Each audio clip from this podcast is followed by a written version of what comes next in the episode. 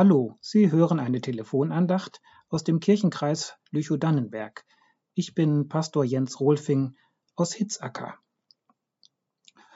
Unser heutiger Predigtext äh, steht im fünften Buch Mose.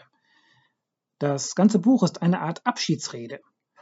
Mose schwört das Volk Israel am Ende der Wanderung durch die Wüste, kurz vor dem Erreichen des gelobten Landes, das Mose selbst nicht mehr erreichen wird, nochmal auf die zehn Gebote ein. Er sagt, das Gebot, das ich dir heute gebiete, ist dir nicht zu hoch und nicht zu fern. Es ist nicht im Himmel, dass du sagen müsstest, wer will für uns in den Himmel fahren und es uns holen, dass wir es hören und tun.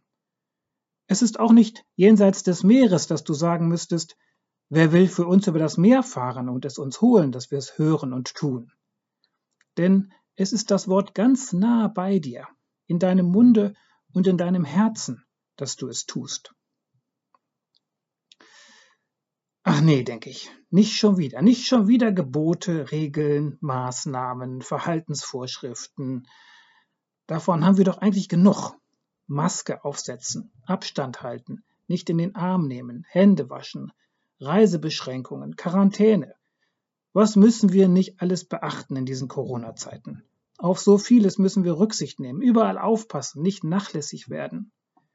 Da wird man langsam müde und genervt.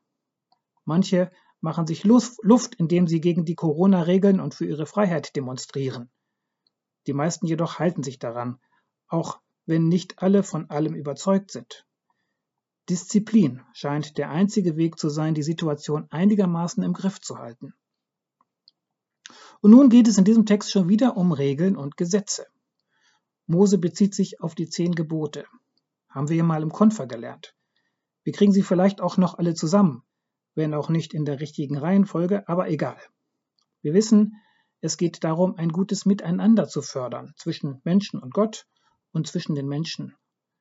Und diese Worte mögen vielleicht ein bisschen verstaubt und altmodisch klingen, aber auch hier gibt es eine relativ hohe Akzeptanz, auch bei den Menschen, die nicht so sehr mit der Kirche verbunden sind.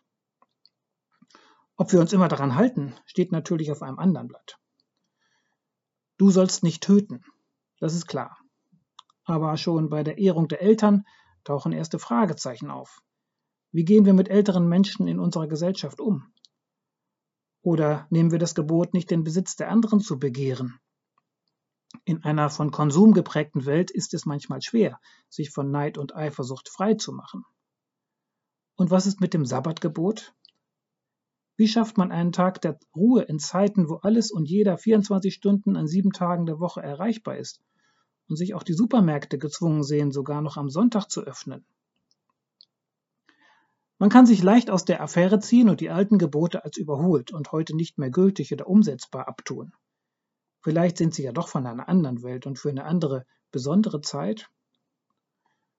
Doch unser Text heute widerspricht. Das Gebot das ich dir heute gebiete, ist dir nicht zu hoch und nicht zu fern, sagt Mose.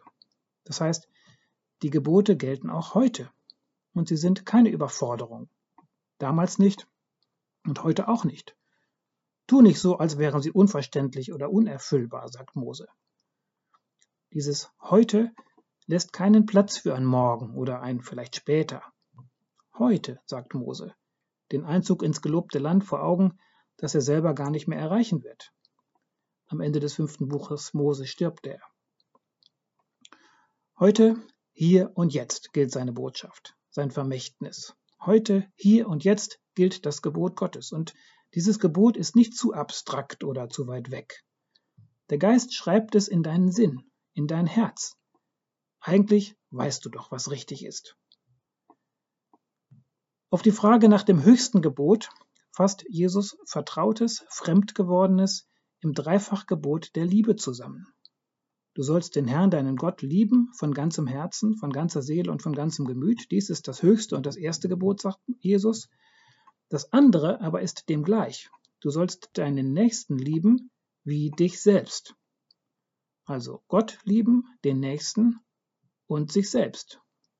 Die Liebe, das ist der Kern der Gebote. Jesus ist nicht gekommen, das Gesetz aufzulösen, sondern es zu erfüllen. Radikal, das heißt von der Wurzel her, von seiner Urbedeutung her, der Liebe. Jesus hat das Gesetz wieder auf seine ursprüngliche Bedeutung zurückgeführt. Er hat uns ganz deutlich gemacht, dass das Gesetz und die Gebote dem Leben dienen und nicht umgekehrt. Der Sabbat ist für den Menschen da und nicht der Mensch für den Sabbat. Die Frage ist immer, dient die Befolgung des Gebotes dem Leben oder schadet es ihm? Dann dürfte ein Gebot auch übertreten werden. Das ist sicher nicht immer einfach zu beantworten, aber ich finde, das ist ein hilfreicher und praktikabler Leitfaden, auch im Umgang mit den aktuellen Corona-Geboten. Dienen sie dem Leben oder schaden sie dem Leben? Dieser Sinn der Gebote darf nicht verloren gehen. Sie sind nicht dazu da, uns zu gängeln, sondern dienen dem gemeinschaftlichen Leben. Sie sind nicht dazu da, uns auszubremsen, sondern fordern heraus zu einem solidarischen, rücksichtsvollen, liebevollen Umgang miteinander. Trotz Maske, obwohl wir uns nicht die Hand geben oder in den Arm nehmen können. Mose hält die Hürden ganz niedrig.